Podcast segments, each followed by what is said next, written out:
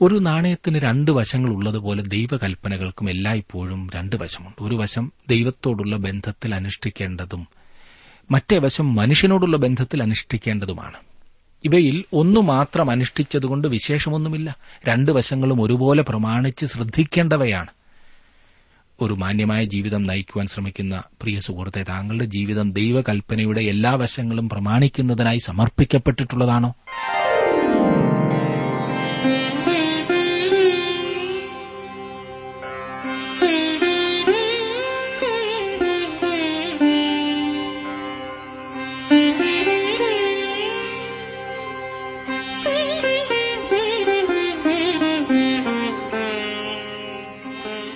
T W ആറിന്റെ വേദപഠന class ആരംഭിക്കുകയാണ്.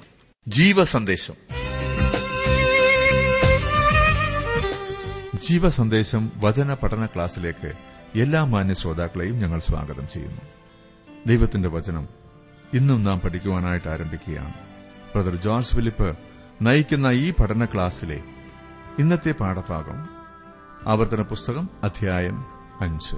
പ്രാർത്ഥനയോടെ നമുക്ക് തുറന്ന് ശ്രവിക്കാം.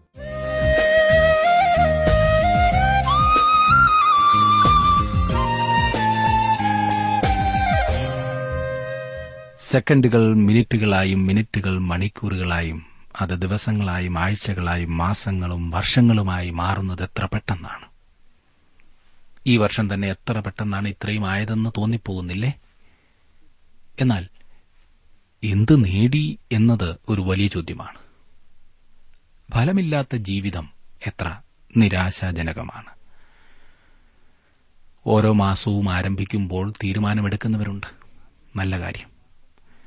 ആണ്ടിൽ ഒരിക്കൽ മാത്രം തീരുമാനമെടുക്കുന്നതിനേക്കാൾ ഫലവത്താകും ക്രമമായി തീരുമാനങ്ങൾ പുതുക്കുന്നത്. തിരിഞ്ഞു നോക്കുന്നതും വളരെ പ്രയോജനം ചെയ്യും.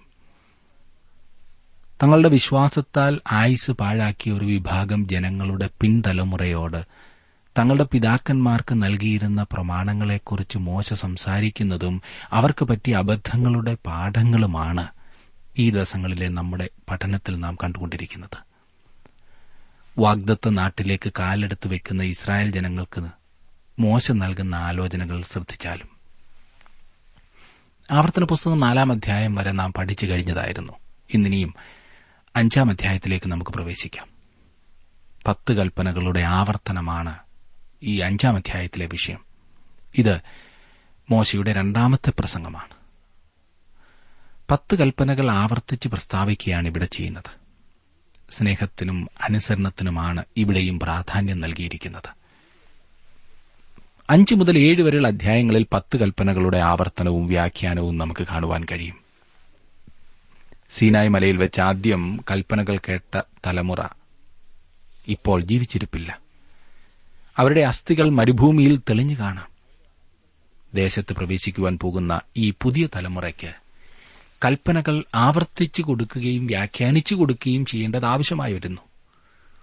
മരുഭൂമിയിലെ നാൽപ്പത് വർഷങ്ങളിലെ അനുഭവത്തിന്റെ വെളിച്ചത്തിൽ മോശ അതവർക്ക് വ്യാഖ്യാനിച്ചു കൊടുക്കും.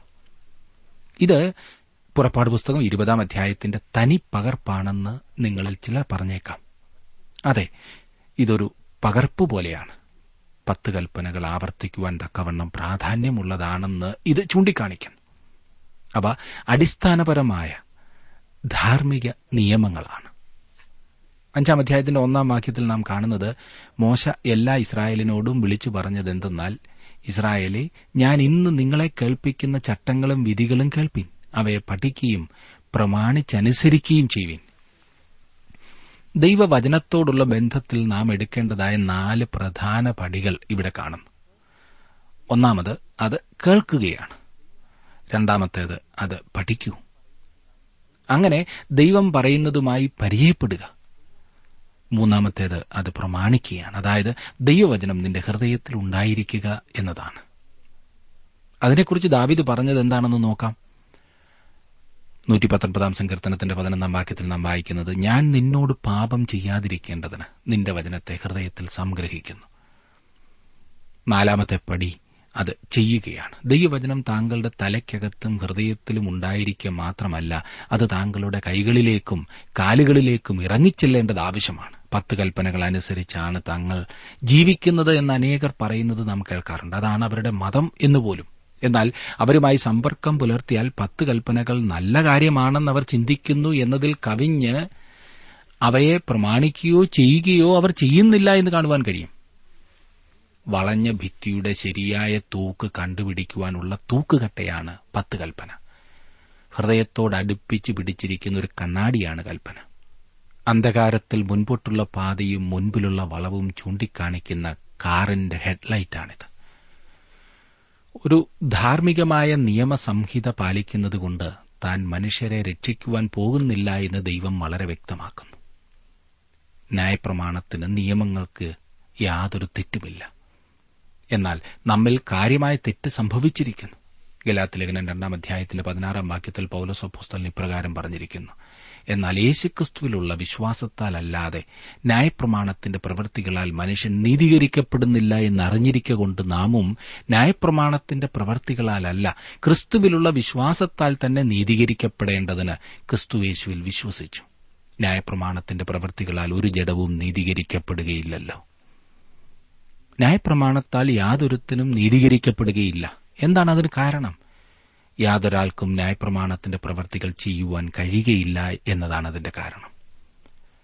ഗലാത്തലേഖനം മൂന്നാം അധ്യായത്തിന്റെ പത്തൊൻപതാം വാക്യത്തിൽ നാം വായിക്കുന്നത് എന്നാൽ ന്യായപ്രമാണം എന്തിന്? വാഗ്ദത്തം ലഭിച്ച സന്തതി വരുവോളം അത് ലംഘനങ്ങൾ നിമിത്തം കൂട്ടിച്ചേർത്തതും ദൂതന്മാർ മുഖാന്തരം മധ്യസ്ഥന്റെ കയ്യിൽ ഏൽപ്പിച്ചതുമത്രേ. പിന്നെ ന്യായപ്രമാണത്തിന്റെ ഉദ്ദേശം എന്താണ് എന്ന ചോദ്യം ന്യായമായ ഒന്നാണ്. സന്തതി വരുവോളം അത് ലംഘനങ്ങൾ നിമിത്തം കൂട്ടിച്ചേർത്തതാകുന്നു എന്നാണ് അതിന്റെ ഉത്തരം. അതായത് വാഗ്ദത്ത സന്തതി വരുന്നതുവരെയും അത് താൽക്കാലികമാണ് എന്നർത്ഥം. ആ സന്തതി ക്രിസ്തുവാണ്. അങ്ങനെ നാം വിശ്വാസത്താൽ നീതീകരിക്കപ്പെടേണ്ടതിന് ന്യായപ്രമാണം ക്രിസ്തുവിന്റെ അടുക്കലേക്ക് നടത്തുവാൻ നമുക്ക് ശിശുപാലകനായി ഭവിച്ചു. വിശ്വാസം വന്ന ശേഷമോ നാം ഇനി ശിശുപാലകന്റെ കീഴിലല്ല എന്ന് ഗലാത്തിലേഖനം മൂന്നാം അധ്യായത്തിന്റെ ഇരുപത്തിനാലും ഇരുപത്തിയഞ്ചും വാക്യങ്ങളിൽ നാം വായിക്കുന്നു. ന്യായപ്രമാണം ഒരു ശിശുപാലകനെ പോലെയാണ് പ്രവർത്തിച്ചത്. ശിശുപാലകൻ കുട്ടിയെ സ്കൂളിൽ കൊണ്ടുപോകുന്നത് പോലെ നമ്മുടെ കൈക്ക് പിടിച്ച് ക്രൂശിങ്കിലേക്ക് നയിക്കുന്ന ഒരു സഹായിയായിട്ടാണ് ന്യായപ്രമാണം പ്രവർത്തിച്ചത്. ന്യായപ്രമാണം നമ്മെ ക്രൂശിങ്കിലേക്ക് കൊണ്ടുചെന്നിട്ട് മകനെ നീ ഒരു പാപിയാണ്. നിനക്കൊരു രക്ഷകനെ ആവശ്യമുണ്ട് എന്ന് പറയുന്നു. നമുക്കൊരു രക്ഷകനെ ആവശ്യമുണ്ട് എന്ന കാര്യം ചൂണ്ടിക്കാണിക്കുകയാണ് ന്യായപ്രമാണം കൊണ്ടുദ്ദേശിക്കുന്നത് ന്യായപ്രമാണം നല്ലത് തന്നെ അതിന് സംശയമില്ല. ന്യായപ്രമാണം ദൈവഹിതത്തെ വെളിപ്പെടുത്തുന്നു. ദൈവ തേജസ്സിൽ നിന്നും എത്രമാത്രം ഞാനും നിങ്ങളും കുറവുള്ളവരായി തീർന്നു എന്ന് ന്യായപ്രമാണം വെളിപ്പെടുത്തുന്നു. എല്ലാവരും പാപം ചെയ്ത് ദൈവ തേജസ് ഇല്ലാത്തവരായി തീർന്നു എന്ന് ന്യായപ്രമാണം ചൂണ്ടിക്കാണിക്കുന്നു. ഈ ന്യായപ്രമാണം താങ്കളുടെ ജീവിതത്തിൽ എഴുതുക. അത് താങ്കളെ ക്രിസ്തുവിങ്കിലേക്ക് നയിക്കുവാൻ ഇടയാകട്ടെ. രണ്ടും മൂന്നും വാക്യങ്ങളിൽ നാം കാണുന്നത് നമ്മുടെ ദൈവമായ യഹോവ ഹോരേബിൽ വെച്ച് നമ്മോടൊരു നിയമം ചെയ്തുവല്ലോ. ഈ നിയമം യഹോവ നമ്മുടെ പിതാക്കന്മാരോടല്ല നമ്മോട് ഇതാ ഇവിടെ ജീവനോടിരിക്കുന്ന നമ്മോടൊക്കെയും തന്നെ. അവർ മിശ്രൈമിലായിരുന്നപ്പോൾ ദൈവം അവർക്ക് ന്യായപ്രമാണം നൽകിയില്ല. മരുഭൂമിയിൽ ഹോരേബിൽ അതായത് സീനായ് പർവതത്തിൽ എത്തുന്നതുവരെയും അവർക്ക് ന്യായപ്രമാണം നൽകിയിരുന്നില്ല. ഇസ്രായേൽ ജാതിക്കാണ് ന്യായപ്രമാണം നൽകിയത്. നാലു മുതലുള്ള വാക്യങ്ങൾ നാം കാണുന്നത് യഹോവ പർവതത്തിൽ തീയുടെ നടുവിൽ നിന്ന് നിങ്ങളോട് അഭിമുഖമായി അരളി ചെയ്തു. തീ ഹേതുവായി നിങ്ങൾ ഭയപ്പെട്ട് പർവതത്തിൽ കയറാഞ്ഞതുകൊണ്ട് യഹോവയുടെ വചനം നിങ്ങളോട് അറിയിക്കേണ്ടതിന് ഞാൻ അക്കാലത്ത് യഹോവയ്ക്കും നിങ്ങൾക്കും മധ്യ നിന്നു. അവൻ കൽപ്പിച്ചത് എന്തെന്നാൽ അടിമ വീടായ മിശ്രൈൻ ദേശത്തു നിന്ന് നിന്നെ കൊണ്ടുവന്ന യഹോവയായി ഞാൻ നിന്റെ ദൈവമാകും. ഇസ്രായേൽ മക്കൾ മിശ്രൈമിൽ പാർത്തപ്പോൾ അവർ മറ്റ് ദൈവങ്ങളെ ആരാധിക്കുന്ന നാട്ടിലായിരുന്നു. അതെ ഇസ്രായേൽ മക്കൾ സത്യദൈവത്തെ ആരാധിക്കാത്തതായ ഒരു കാലത്താണ് ജീവിച്ചിരുന്നത്. അങ്ങനെയുള്ള ആളുകളുടെ മധ്യത്തിലാണ് അവർ കഴിഞ്ഞിരുന്നത്. ഏഴാം വാക്യത്തിൽ നാം കാണുന്നത് ഞാനല്ലാതെ അന്യ ദൈവങ്ങൾ നിനക്കുണ്ടാകരുത്. ഒരു നിരീശ്വരവാദിയായി തീരുക എന്നതല്ലായിരുന്നു മനുഷ്യന്റെ ആദ്യത്തെ പാപം. അവൻ പല ദൈവങ്ങളെ ആരാധിച്ചു. ഉദാഹരണമായി ബാബേൽ സമഭൂമിയിൽ മനുഷ്യർ ഒരു ഗോപുരം പണിതു. അതിന്റെ മുകളിൽ അവർ യാഗങ്ങൾ കഴിച്ചു. സൂര്യദേവന് യാഗം കഴിച്ചു എന്ന് ചിന്തിക്കാവുന്നതത്രേ. സത്യദൈവത്തിൽ നിന്ന് അകന്നുപോയപ്പോൾ ആദ്യമായി മനുഷ്യൻ ആരാധിപ്പാൻ തുടങ്ങിയത് സൂര്യനെയും ഗ്രഹങ്ങളെയുമാണ്.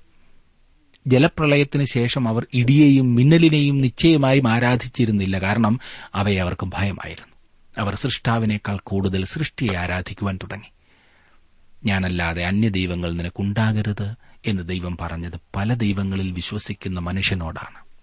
ദാവീദിന്റെ കാലം വരെയും നിരീശ്വരത്വം കടന്നു വന്നിരുന്നില്ല എന്ന് ചിന്തിക്കാവുന്നതാണ്. അതുവരെയും മനുഷ്യൻ ഒരു നിരീശ്വരവാദിയാകാതിരിക്കത്തക്കവണ്ണം ദൈവത്തിന്റെ വെളിപ്പാട് അവരുടെ ഓർമ്മയിലുണ്ടായിരുന്നു. യാതൊരുത്തനും ദൈവത്തിന്റെ അസ്തിത്വത്തെ ചോദ്യം ചെയ്തിരുന്നില്ല. ആരും അത് തള്ളിക്കളഞ്ഞും ഇല്ല. ദാവിദിന്റെ കാലത്ത് മൂഢനാണ് ദൈവമില്ല എന്ന് തന്റെ ഹൃദയത്തിൽ പറഞ്ഞിരുന്നത്.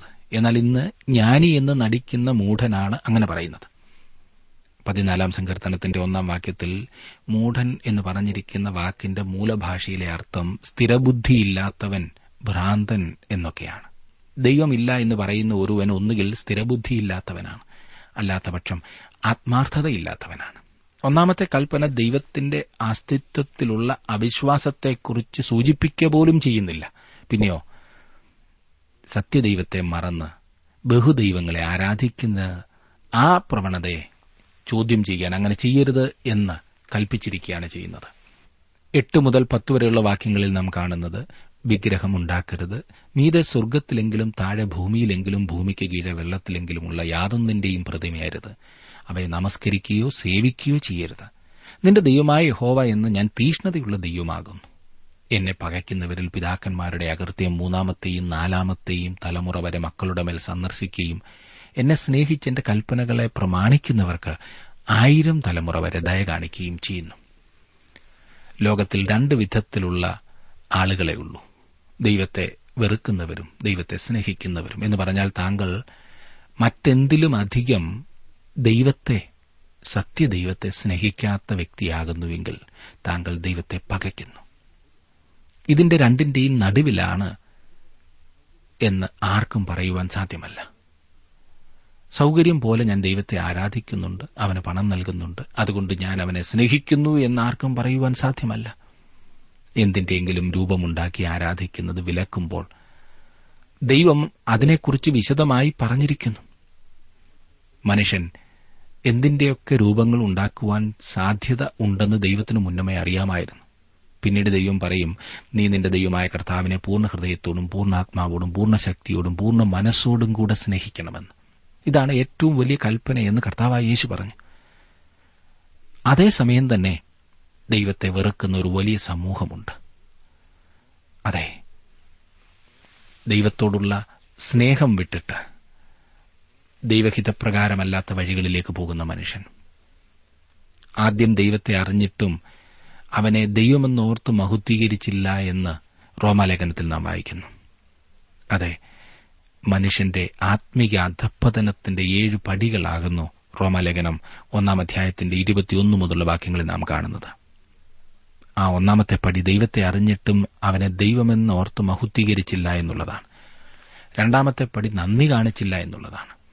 മൂന്നാമത്തെ പടി തങ്ങളുടെ നിരൂപണങ്ങളിൽ വ്യർത്ഥരായി തീർന്നു എന്നുള്ളതാണ്. നാലാമതായി അവരുടെ വിവേകമില്ലാത്ത ഹൃദയം ഇരുണ്ടുപോയി. അഞ്ചാമത്തെ പടി മൂഢരായിപ്പോയി എന്നതാണ്. ആറാമത്തെ പടി അവർ വിഗ്രഹങ്ങളെ ഉണ്ടാക്കി ആരാധിക്കുവാൻ തുടങ്ങി. ഇതെല്ലാം മനുഷ്യന്റെ ജീവിതത്തിൽ എല്ലാ കാലത്തും ഒരുപോലെ സത്യമല്ലേ?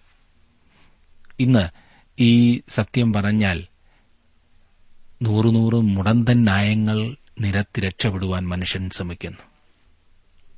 കർത്താവായ യേശുക്രിസ്തുവിനെ ഹൃദയത്തിൽ അംഗീകരിച്ചു കഴിഞ്ഞാൽ അവിടുത്തെ സാന്നിധ്യ ബോധത്താൽ താങ്കൾ നിറയപ്പെടും. പിന്നെ ഒരു രൂപത്തിന്റെയും ആവശ്യമില്ല അതിനുള്ള സ്ഥാനം താങ്കളുടെ ഹൃദയത്തിലും ജീവിതത്തിലും ഉണ്ടായിരിക്കില്ല. തങ്ങൾ അപ്രകാരം ഏതെങ്കിലും ഒരു രൂപത്തെ ആരാധിക്കുന്നില്ല എന്ന് വീരവാദം മുഴക്കുന്ന അനേകം ആളുകളുണ്ട്. നല്ല കാര്യം. ഇങ്ങനെ പറയുന്നവർ പലപ്പോഴും മറ്റുള്ളവരെ വിഗ്രഹാരാധികൾ എന്ന് കുറ്റം വിധിക്കാറുണ്ട്. എന്നാൽ വിശുദ്ധ പൌലോസ് എഫീസ് ലേഖനം അഞ്ചാം അധ്യായം അഞ്ചാം വാക്യത്തിൽ പറയുന്നത് ദ്രവ്യാഗ്രഹം വിഗ്രഹാരാധനയാകുന്നു എന്നത്രേ. താങ്കൾക്ക് എന്തിനോടെങ്കിലും അത്യാഗ്രഹമുണ്ടോ? പണത്തോട് സ്ഥാനമാനങ്ങളോട് സുഖത്തോട് പ്രശസ്തിയോട്? താങ്കളെ തന്നെ നൽകുന്ന എന്തെങ്കിലുമുണ്ടോ?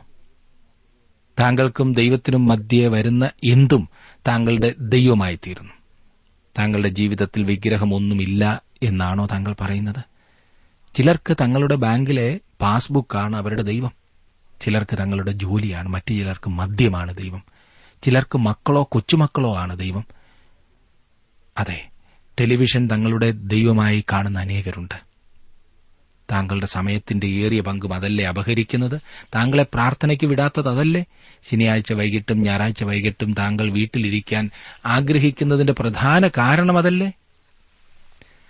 അതേ സുഹൃത്തെ താങ്കളുടെ ഹൃദയത്തിൽ പ്രഥമസ്ഥാനം കൊടുത്തിട്ടുള്ള എന്തും താങ്കളുടെ ദൈവമാണ്. അത് ചിലർക്ക് തങ്ങളുടെ സഭയാണ്. താങ്കളുടെ ജീവിതത്തിലെ മുൻഗണന ഇന്ന് ഒന്ന് ശരിയാക്കുമോ? പതിനൊന്നാം വാക്യത്തിൽ നാം കാണുന്നത് നിന്റെ ദൈവമായ യഹോവയുടെ നാമം വൃഥാ എടുക്കരുത്. തന്റെ നാമം വൃഥാ എടുക്കുന്നവനെ യഹോവ ശിക്ഷിക്കാതെ വിടുകയില്ല. എല്ലാ മനുഷ്യരും പാപികളാണെന്ന് കാണിച്ചുകൊണ്ട് വിശുദ്ധ പൌലോസ് ഇപ്രകാരം എഴുതി അവരുടെ വായിൽ ശാപവും കയ്പും നിറഞ്ഞിരിക്കുന്നുവെന്ന്. വെറുതെ തെരുവിൽ കൂടിയൊന്ന് നടന്നാൽ ഒരു പൊതുസ്ഥലത്തൊന്ന് നിന്നാൽ മനുഷ്യരുടെ വായിൽ എന്താകുന്നു എന്ന് കേൾക്കുവാൻ സാധിക്കും. ഇന്നത്തെ പോലെ അശുദ്ധ നാവുള്ള വൃത്തികെട്ട മനസ്സുള്ള മനുഷ്യർ ഏതെങ്കിലും കാലത്തുണ്ടായിരുന്നോ എന്ന് നാം സംശയിച്ചു പോകും. ദൈവം ഇത് വെറുക്കുന്നു. തന്റെ നാമം വൃതാ എടുക്കുന്നവനെ ദൈവം ശിക്ഷിക്കാതെ വിടില്ല എന്നവൻ പറയുന്നു. ദൈവത്തിന്റെ നാമം വൃതാ എടുക്കരുതെന്ന് പറയുമ്പോൾ അർഹതയില്ലാത്തവരും ആ നാമം എടുക്കരുതെന്നത്രേ. സ്വന്ത കാര്യസാധ്യത്തിനായി ദൈവനാമം ഉപയോഗിക്കുന്നവർ വലിയ ശിക്ഷ വാങ്ങിക്കിട്ടും. ആത്മാർത്ഥതയോടും സത്യസന്ധതയോടും മാത്രമേ അവന്റെ നാമം ഏതൊരാൾക്കും എടുക്കുവാൻ സാധിക്കൂ. ദൈവമക്കളായി തീർന്നിട്ടില്ലാത്തവർക്കും ആ നാമം അവകാശപ്പെടുവാൻ കഴിയുകയില്ല. വിശുദ്ധി കൂടാതെ ആ വിശുദ്ധനാമം എടുക്കുന്നത് ദൈവഹിതത്തിന് വിപരീതമാണ്. താങ്കളുടെ ജീവിതത്തെ ഒന്ന് സ്വയപരിശോധന ചെയ്യുമോ സുഹൃത്തെ? താങ്കൾ ദൈവനാമം ഉച്ചരിക്കുന്നത് ദൈവ പൈതലായിട്ടാണോ ഒരു നാണയത്തിന് രണ്ട് വശങ്ങളുള്ളതുപോലെ ദൈവകൽപ്പനകൾക്കും എല്ലായ്പ്പോഴും രണ്ട് വശമുണ്ട്. ഒരു വശം ദൈവത്തോടുള്ള ബന്ധത്തിൽ അനുഷ്ഠിക്കേണ്ടതും മറ്റേ വശം മനുഷ്യനോടുള്ള ബന്ധത്തിൽ അനുഷ്ഠിക്കേണ്ടതുമാണ്. ഇവയിൽ ഒന്നു മാത്രം അനുഷ്ഠിച്ചതുകൊണ്ട് വിശേഷമൊന്നുമില്ല. രണ്ട് വശങ്ങളും ഒരുപോലെ പ്രമാണിച്ച് ശ്രദ്ധിക്കേണ്ടവയാണ്. ഒരു മാന്യമായ ജീവിതം നയിക്കുവാൻ ശ്രമിക്കുന്ന പ്രിയ സുഹൃത്തെ താങ്കളുടെ ജീവിതം ദൈവകൽപ്പനയുടെ എല്ലാ വശങ്ങളും പ്രമാണിക്കുന്നതിനായി സമർപ്പിക്കപ്പെട്ടിട്ടുള്ളതാണോ? നാം ആദ്യത്തെ മൂന്ന് കൽപ്പനകൾ നിഷേധാത്മകമായ കൽപ്പനകളായിട്ടാണ് കണ്ടത്. അടുത്ത കൽപ്പന എന്താണെന്ന് ശ്രദ്ധിക്കാം. അതായത് ഇതുവരെ പറഞ്ഞത് ചെയ്യരുത് ചെയ്യരുത് ചെയ്യരുത് എന്നാണ്. ഇനിയും പറയുന്നത് പന്ത്രണ്ട് മുതലുള്ള വാക്യങ്ങൾ നോക്കാം. നിന്റെ ദൈവമായ യഹോവ നിന്നോട് കൽപ്പിച്ചതുപോലെ ശബത്തുനാൾ ശുദ്ധീകരിച്ച് ആചരിക്കുക. ആറ് ദിവസം അധ്വാനിച്ച് നിന്റെ വേലയൊക്കെയും ചെയ്യുക. ഏഴാം ദിവസമോ നിന്റെ ദൈവമായ യഹോവയുടെ ശബത്താകുന്നു അന്ന് നീയും നിന്റെ മകനും മകളും നിന്റെ വേലക്കാരനും വേലക്കാരത്തിയും നിന്റെ കാളയും കഴുതയും നിനക്കുള്ള യാതൊരു നാൽക്കാലിയും നിന്റെ പടിവാതിലുകൾക്കകത്തുള്ള അന്യനും ഒരു വേലയും ചെയ്യരുത്. നിന്റെ വേലക്കാരനും വേലക്കാരത്തിയും നിന്നെപ്പോലെ സ്വസ്ഥമായിരിക്കേണ്ടതിന് തന്നെ. നീ മിശ്രയും ദേശത്ത് അടിമയായിരുന്നു എന്നും അവിടെ നിന്ന് നിന്റെ ദൈവമായ യഹോവ നിന്നെ ബലമുള്ള കൈകൊണ്ടും നീട്ടിയ ഭുജം കൊണ്ടും പുറപ്പെടുവിച്ചു എന്നും ഓർക്കാം. അതുകൊണ്ട് ശബത്തുനാൾ ആചരിപ്പാൻ നിന്റെ ദൈവമായ യഹോവ നിന്നോട് കൽപ്പിച്ചു. ശബത്ത് ദിവസത്തെ സംബന്ധിച്ച കൽപ്പന ഒഴികെ ബാക്കി കൽപ്പനകളെല്ലാം പുതിയ നിയമത്തിൽ ആവർത്തിച്ചു പറഞ്ഞിട്ടുണ്ട് എന്ന കാര്യം ശ്രദ്ധേയമാണ്. ശബത്ത് സഭയ്ക്ക് നൽകിയിരിക്കുന്നതല്ലാത്തതിനാലാണ് അതിനെ സംബന്ധിച്ച കൽപ്പന ആവർത്തിക്കാതിരുന്നത്. സഭ എപ്പോഴും ക്രിസ്തു മരിച്ചവരിൽ നിന്ന് ഉയർത്തെഴുന്നേറ്റതായ ആഴ്ചവട്ടത്തിന്റെ ഒന്നാം ദിവസം കൂടി വന്നിരുന്നു. ഇസ്രായേൽ ജാതിയോട് പ്രത്യേകമായ രീതിയിൽ ബന്ധപ്പെട്ടിരിക്കുന്നതാണ് ശബത്ത്. പുറപ്പാട് ദിവസം മുപ്പത്തിയൊന്നാം അധ്യായത്തിന്റെ പന്ത്രണ്ടാം വാക്യത്തിൽ ദൈവം ഇപ്രകാരം പറഞ്ഞിരിക്കുന്നു യഹോവ പിന്നെയും മോശയോട് കൽപ്പിച്ചത് നീ ഇസ്രായേൽ മക്കളോട് പറയേണ്ടത് എന്തെന്നാൽ നിങ്ങൾ എന്റെ ശബത്തുകളെ ആചരിക്കണം. ഞാൻ നിങ്ങളെ ശുദ്ധീകരിക്കുന്ന യഹോവയാകുന്നു എന്നറിയേണ്ടതിന് അത് തലമുറ തലമുറയായി എനിക്കും നിങ്ങൾക്കും മധ്യേ ഒരു അടയാളമാകുന്നു. ശബത്ത് ഇസ്രായേൽ മക്കൾക്ക് കൊടുത്ത കൽപ്പനയാണ്. ആറ് ദിവസം കൊണ്ട് ദൈവം ആകാശവും ഭൂമിയും സൃഷ്ടിച്ചു. അതിനാൽ ശബത്ത് ആചരിക്കണമെന്ന് ദൈവം ഇസ്രായേൽ മക്കളോട് പുറപ്പാട് പുസ്തകം ഇരുപതാം അധ്യായത്തിൽ പറഞ്ഞിരിക്കുന്നത് ശ്രദ്ധിക്കേണ്ടതാണ്. ഇവിടെ ആവർത്തന പുസ്തകത്തിൽ ശബത്ത് ദൈവവും ഇസ്രായേൽ മക്കളും തമ്മിലുള്ള പ്രത്യേകമായ ബന്ധത്തെ കാണിക്കുന്നതായി പറഞ്ഞിരിക്കുന്നു. ഇസ്രായേൽ മക്കൾ എന്തുകൊണ്ടാണ് ശബത്ത് ആചരിക്കേണ്ടിയിരുന്നത്? അവർ മിസ്രൈമിൽ അടിമകളായിരുന്നപ്പോൾ ദൈവം അവരെ ബലമുള്ള കൈയാൽ വിടുവിച്ചതുകൊണ്ട് അവർ ശബത്ത് ആചരിക്കേണ്ടതത്രേ. ദൈവത്തോടുള്ള കടമ ഈ കൽപ്പനകളിൽ ഉൾക്കൊള്ളുന്നു. ഇനി മനുഷ്യരോടുള്ള കടമയെ സംബന്ധിക്കുന്ന ഭാഗമാണ് നാം ചിന്തിക്കുവാൻ പോകുന്നത്. പതിനാറാം വാക്യത്തിൽ നാം കാണുന്നത് നിനക്ക് ദീർഘായുസ് ഉണ്ടാകുവാനും നിന്റെ ദൈവമായ യഹോവ നിനക്ക് തരുന്ന ദേശത്ത് നിനക്ക് നന്നായിരിക്കാനും നിന്റെ ദൈവമായ യഹോവ നിന്നോട് കൽപ്പിച്ചതുപോലെ നിന്റെ അപ്പനെയും അമ്മയെയും ബഹുമാനിക്കാം. ഈ കൽപ്പന നമുക്ക് ദൈവത്തോടും മനുഷ്യരോടുമുള്ള കടമയെ സംബന്ധിക്കുന്നതാണെന്നത്ര ഞാൻ വിശ്വസിക്കുന്നത്. വളർന്നു വരുന്ന ഒരു കൊച്ചുകുട്ടിക്ക് അവന്റെ അപ്പനും അമ്മയും ദൈവത്തിന്റെ സ്ഥാനത്താണ് നിൽക്കുന്നത്. കൊച്ചുകുട്ടി അവന്റെ അപ്പനെയും അമ്മയെയും നോക്കുകയും അവരിൽ ആശ്രയിക്കുകയും ചെയ്യുന്നു. അപ്രകാരമാണ് ആയിരിക്കേണ്ടതുമില്ലേ? മകനെ അപ്പന്റെ പ്രബോധനം കേൾക്കുക അമ്മയുടെ ഉപദേശം ഉപേക്ഷിക്കുകയും അരുത് എന്ന് സദൃശവാക്യത്തിൽ നാം വായിക്കുന്നു. കുഞ്ഞുങ്ങൾ ശിശുക്കളായിരിക്കുമ്പോൾ മാതാപിതാക്കൾ ദൈവത്തിന്റെ സ്ഥാനത്ത് നിൽക്കേണ്ടതാണ്. ഇവിടെ വാഗ്ദത്ത നാട്ടിലേക്ക് പ്രവേശിക്കുവാൻ പോകുന്ന ജനം അവരുടെ അപ്പനെയും അമ്മയെയും ബഹുമാനിക്കേണ്ടത് ആവശ്യമായിരുന്നു. ഈ കൽപ്പന അനുസരിക്കാത്ത ജനത അനുഗ്രഹിക്കപ്പെടുകയില്ല. ചില രാജ്യങ്ങളിൽ ഇന്ന് ഇതൊരു പ്രശ്നമായി തീർന്നിരിക്കുന്നതായി നമുക്ക് കാണുവാൻ കഴിയുന്നു. മാതാപിതാക്കന്മാരോടും ദൈവത്തിന് പറയുവാനുണ്ട്. പിതാക്കന്മാരെ നിങ്ങളുടെ മക്കളെ കോപിപ്പിക്കാതെ കർത്താവിന്റെ ബാലശിക്ഷയിലും പത്യോപദേശത്തിലും പോറ്റി വളർത്തുവിനെന്ന് എഫ് എസ് ലേഖനം ആറാം അധ്യായത്തിന്റെ നാലാം വാക്യമാണ് ഞാൻ വായിച്ചത്. ഈ രണ്ട് കൽപ്പനകളും ഒന്നിച്ചു പോകുന്നവയാണ്. പതിനേഴാം വാക്യത്തിൽ നാം കാണുന്നത് കുല ചെയ്യരുത് എന്നുള്ളതാണ്. നീ കുല ചെയ്യരുത്. ഇത് വ്യക്തിപരമായ ഒരു കൽപ്പനയാണ്. കരുതിക്കൂട്ടി കോപവും പ്രതികാരവും നടത്തുന്ന പ്രവർത്തനത്തിന്റെ ആശയവും ഈ വാക്കിൽ ഉൾക്കൊള്ളുന്നുണ്ട്. പതിനെട്ടാം വാക്യത്തിൽ വ്യഭിചാരം ചെയ്യരുത് എന്നുള്ള കൽപ്പന കാണുന്നു. ലൈംഗികത പ്രകടമാക്കുന്ന ഒരു കാലത്താണ് നാം ജീവിക്കുന്നത്. ഇന്നത്തെ പരസ്യങ്ങൾ നോക്കിയാൽ മതിയല്ല. ലൈംഗികതയിൽ കൂടിയാണ് മനുഷ്യനെ ആകർഷിക്കുവാൻ ശ്രമിക്കുന്നത്. ഇന്നും ദൈവത്തിന്റെ കൽപ്പന നിലനിൽക്കുന്നു. മോഷ്ടിക്കരുത്. തങ്ങൾ ഒരിക്കൽ പോലും ഒരു ബാങ്ക് കവർച്ച ചെയ്യുകയോ കട പൊളിക്കുകയോ ചെയ്തിട്ടില്ല എന്ന് പറയുവാൻ കഴിയുന്ന അനേകം ആളുകൾ ഉണ്ടായിരിക്കാം. എന്നാൽ അവരിൽ പലരുടെയും ഹൃദയത്തിൽ മോഷ്ടിപ്പാനുള്ള ആഗ്രഹം കുടികൊള്ളുന്നുണ്ടായിരിക്കും. ആർക്കെങ്കിലും അവകാശപ്പെട്ടത് എന്തെങ്കിലും നമ്മുടെ കൈവശമുണ്ടെങ്കിൽ അത് മോഷ്ടിച്ചതാകുന്നു എന്നോർക്കണം. ആരോടെങ്കിലും വാങ്ങിച്ച പണം തിരികെ കൊടുക്കുവാനുണ്ടോ?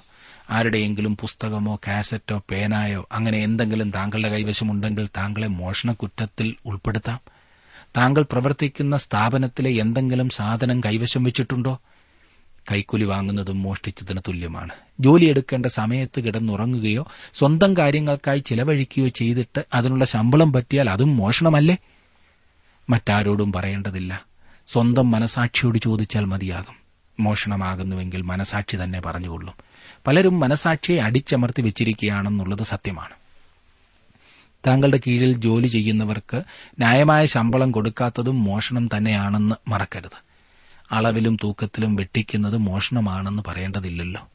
മായം ചേർക്കുന്നതും മോഷണത്തിൽപ്പെടും.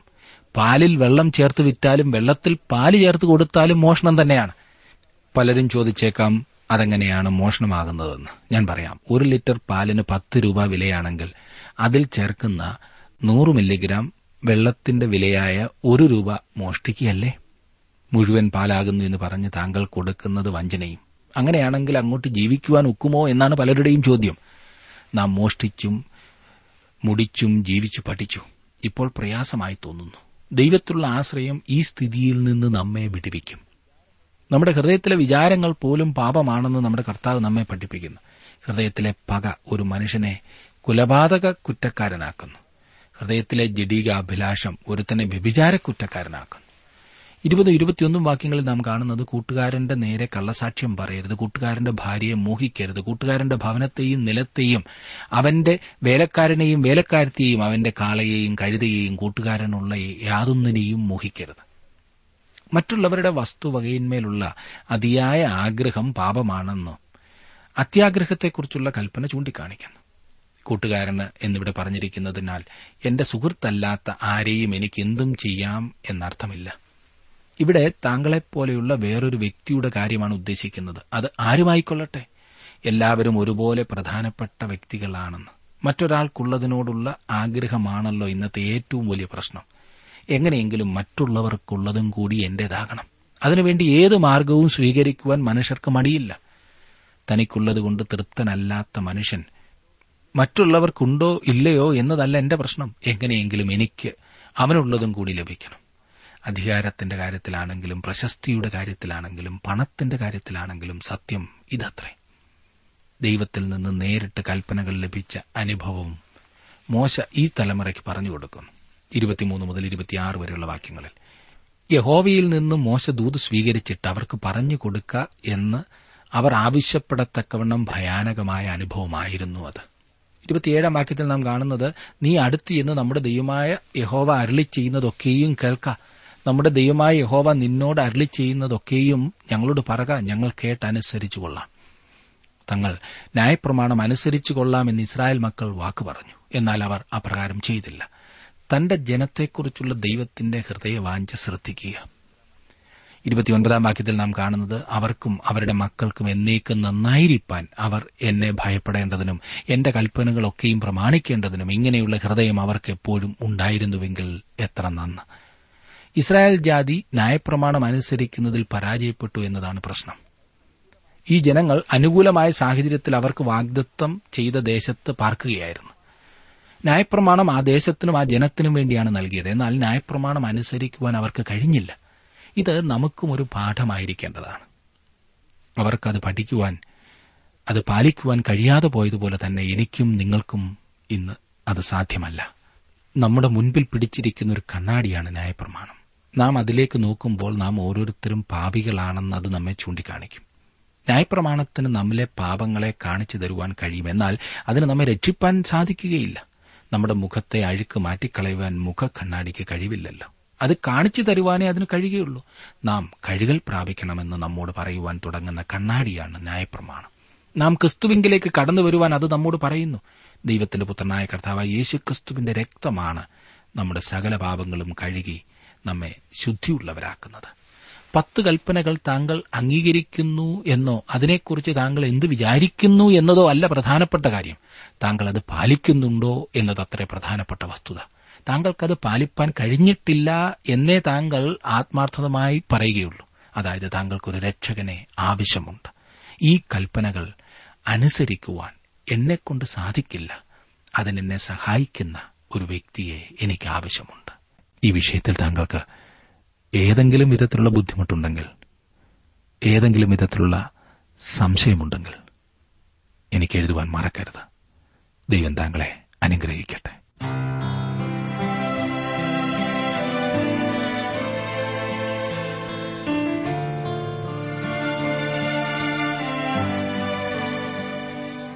ഇന്നത്തെ ജീവസന്ദേശ പഠന ക്ലാസ്സിലൂടെ ഞങ്ങളെ ശ്രദ്ധിച്ച എല്ലാ പ്രിയ ശ്രോതാക്കളോടുമുള്ള നന്ദിയെ അറിയിക്കട്ടെ. ദൈവവചനം കൃത്യമായി ക്രമമായി പഠിക്കുവാൻ ലഭിച്ചിരിക്കുന്ന ഈ അസുലഭ അവസരം പ്രയോജനപ്പെടുത്തുകയും സ്നേഹിതരെ അതിനായി ഉത്സാഹിപ്പിക്കുകയും ചെയ്യുക. അഭിപ്രായങ്ങളും നിർദ്ദേശങ്ങളും പ്രാർത്ഥനാ വിഷയങ്ങളും ഞങ്ങളെ അറിയിക്കുക. ഈ പുസ്തകത്തിന്റെ വിഷയവിഭജനം audio C D S D card എന്നിവ ആവശ്യമെങ്കിൽ ഞങ്ങളുമായി ബന്ധപ്പെടുക. ഞങ്ങളുടെ വിലാസം ജീവസന്ദേശം പോസ്റ്റ് ബോക്സ് നമ്പർ മൂന്ന് തിരുവല്ല അഞ്ച് Keralam.